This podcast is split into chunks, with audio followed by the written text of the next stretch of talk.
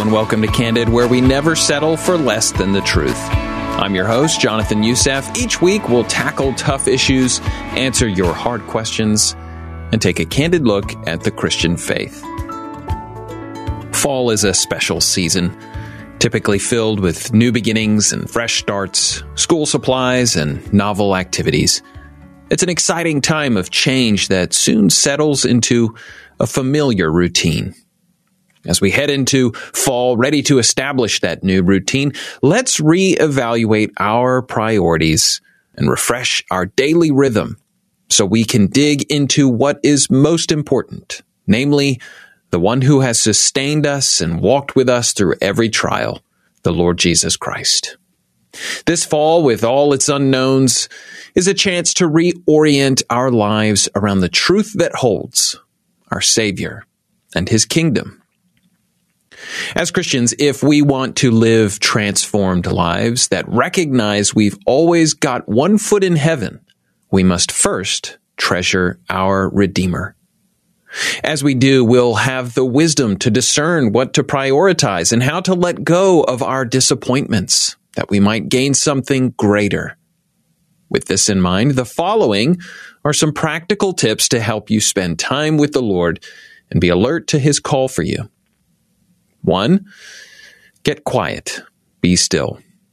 In our fast paced culture, as soon as our feet hit the floor, it's go, go, go, go.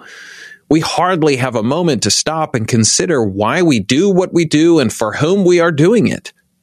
And that's all it takes. Just a moment. So, to help you plan a new routine for this unusual season, one that keeps you awake to the Lord, start by taking just three to five minutes in your day to be quiet and to be still before Him. Even the busiest mother can carve out a moment to commune with God. Though often surrounded by many children, she birthed 19 and endless chores. Susanna Wesley the mother of John and Charles Wesley, developed the understanding within her family that when her apron was over her head, she was not to be disturbed. Here she fellowshipped simply with the Lord to gain strength and faith for her day. So let's put the phone out of reach and listen for God's will for us, saying, Here I am, Lord. Two, chew on God's word. So many of us neglect to go to the Word of God each day for the renewing of our minds, or we overwhelm ourselves with scripture reading goals that are simply too much and we burn out. But what if you focus on a few verses a day, reading them, chewing on them, digesting them, and applying them? God has much to say, even in just a small bit of His Word, and that Word has transformational power. So spend time each day allowing God's Word to dwell in you richly.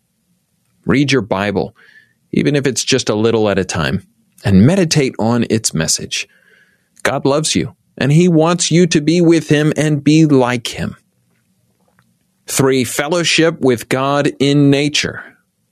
These days, so much of our day is spent inside, away from the wonders of creation that we don't even realize when our noses have been in screens for hours at a time. But getting out in the sun, moving our bodies, and engaging our childlike curiosities are a great way to fellowship with God. So go on a walk. Leave that phone at home, or at least silenced and put away, and open up a dialogue with God. Allow the beauty around you to drown out the busyness, the restlessness, and the noise that our current circumstances perpetuate. What gifts He has given us, and what perspective we will gain when we praise Him for the blessing of His creation.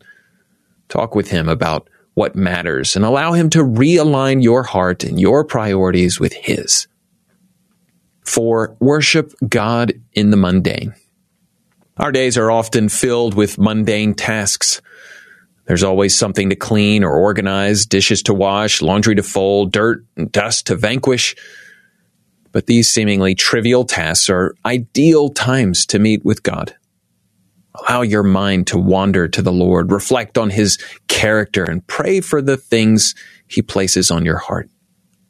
Instead of allowing frustration and exhaustion to dwell in your heart, work to make these moments special times of reflection and praise as you serve others and care for your home, carrying out these tasks as unto the Lord.